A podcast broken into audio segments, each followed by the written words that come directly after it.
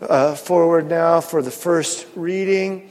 Uh, today's reading is from the Psalm 119, and you're going to find it with me today. We're going to read it responsively in this green hymnal. So if you'll pull those green hymnals out and turn to page 276 at the beginning there of the green hymnal, and we'll read responsively this morning from uh, the 119th Psalm, starting in verse 105 and going to verse 112. You'll see it there, 105, verse 105 on the bottom right of page 276.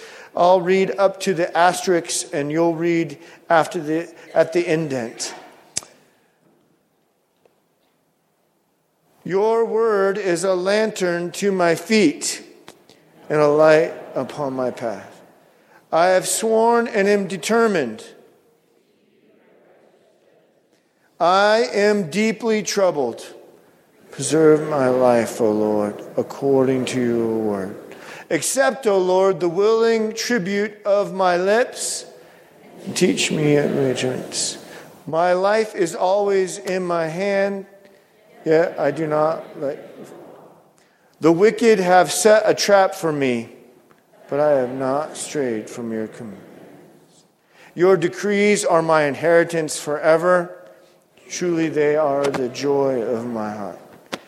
I have applied my heart to fulfill your statutes forever to you. Amen.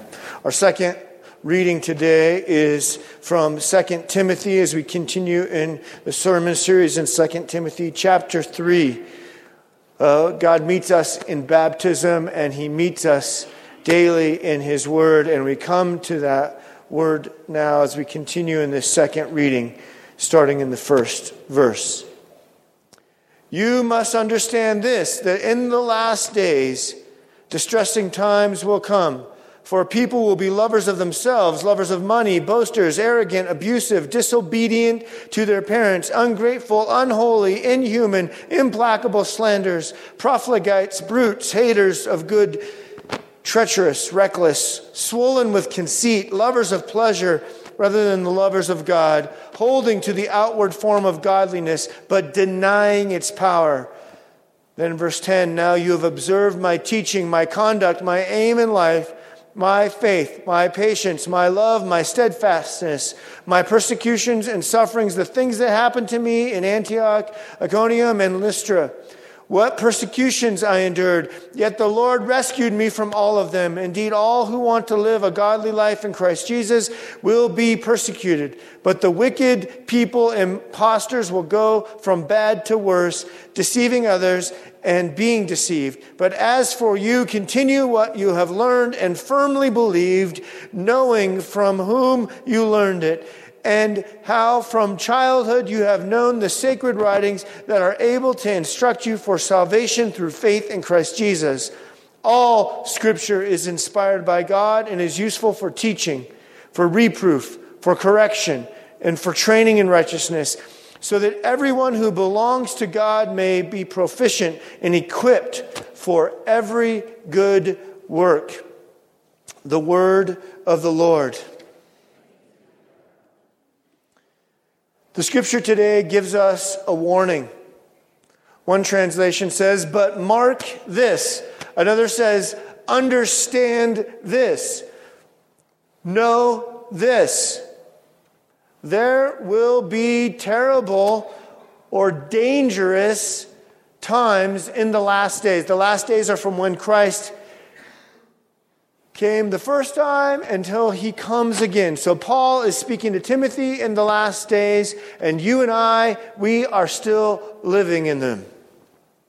And Paul uses a Greek word to emphasize his passion. He is fired up here in chapter 3, and he wants us to know it. He uses the word chalepos, which means fierce or hard to bear. And in classical Greek, it later gets used to describe a dangerous or wild animal or the raging, raging sea. This is serious. These last days, in between when Christ came until he comes again, as Luther calls them, are dreadful and burdensome. Aren't you just feeling good right now?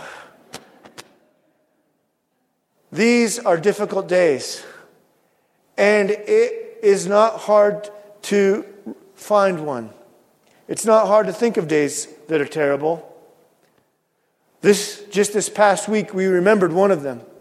This last Tuesday on September 11th, we remembered anew the events of 9 11 2001.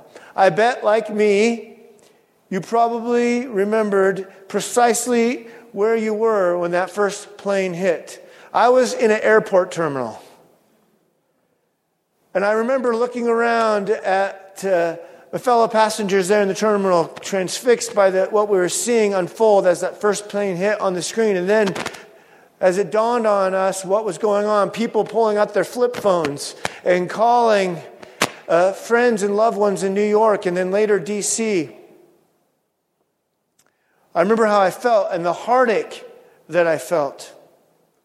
And even beyond that heartache of the false teaching and the false religion that was being purported as godliness, this last Tuesday I remembered anew the heroes. The heroes that cut through that darkness. You know, the sacrifice that they made. They ran up the stairs, they went into the rubble, and some of them never came out. And so, as we remember 9 11, we can't help but remember the heartache. But then, what cuts through that are the heroes. The heroes who humble us by their amazing sacrifice. We dare not forget the legacy of that sacrifice, and we dare not forget the truth of what they've done. But as you capture some of that emotion, I want you to understand that Paul, in his letter to Timothy, in, a, in the work that the Holy Spirit is doing, bringing to us today, wants us to capture some of that same dichotomy of heartache to hero, heartache to hero. In fact, one of the words that is used in Greek in these first five verses as we hear these vices of 18 vices of false teaching and false living and a false way of following Christ. It's really the word disobedience is really translated from the Greek word that means heartache. And what pierces through that heartache is Christ's sacrifice. So we dare not forget the sacrifice of heroes that we know here on this earth. And we dare not forget and fail to remember the sacrifice, the greater sacrifice of Christ that cuts through our heartache and so we get two lists in this chapter 3. The first is of false teaching and pagan living, of which we know the consequences of. Bring about days like 9 11, but not just on the grander scale. When we don't live for Christ and we live for ourselves, it breaks apart our families and destroys the very fabric of our own personal lives as well. And so then we get this second list at the end of the chapter that gives us a new way of living, inspired the very breath of God. Our hero is Christ, and he cuts through the heartache. And he invites us to cut through that heartache by encountering his word. So we dare not lose sight of his word. We dare not forget. Verse 14 says, But as for you, Timothy, but really it's as for you, Faith Lutheran, continue in what you have learned. We dare not forget and be are humbled by what God has done. And this text, by the way, isn't just a warning about false religion. It's a warning against corruption in the church of God that this false teaching that takes the form of godliness but rejects its power, that power which is Christ, the Word made flesh and dwelt among us. We certainly should not cheapen the sacrifice of those who gave their lives for us, and we should never cheapen this greater sacrifice of Christ by forgetting His Word. And so it's brought to us anew, just like it was 501 years ago when the Reformation began in October of that year. Sola Scriptura, the word alone was the Reformation cry to bring us back to the word made flesh, the word that brings life. Luther said when he talked about that Reformation, I did nothing, but the word does everything. So, for what we hear in this text in verse 12 says, For what we've learned and what we've been convinced of, one translation says, let's pause on that word convince. This word is convincing. As God breathed life into the universe, we see evidence of it in His creation. We see information in our DNA and everywhere. That information, that information we know always comes from intellect. Information always comes from intellect. And so we see in creation the evidence for God's word coming forth. We see it in the word itself. I like how Eric Metaxas pointed out in a recent interview that uh, I watched uh, that the scriptures, since we've gotten the Dead Sea Scrolls, we can now lay false to the claims that, oh, this idea that Jesus was just later by the monks called uh, God is completely false. Because now we know that the early, early text, 2,000 year old scrolls, confirm the very words that we have here. And not just words, in most cases, to the very letter. The same text that we hold today. The same text that I, you know, we all have our favorite Bibles. This is my childhood Bible. This was my, uh, it was a living translation. RSV was my confirmation Bible.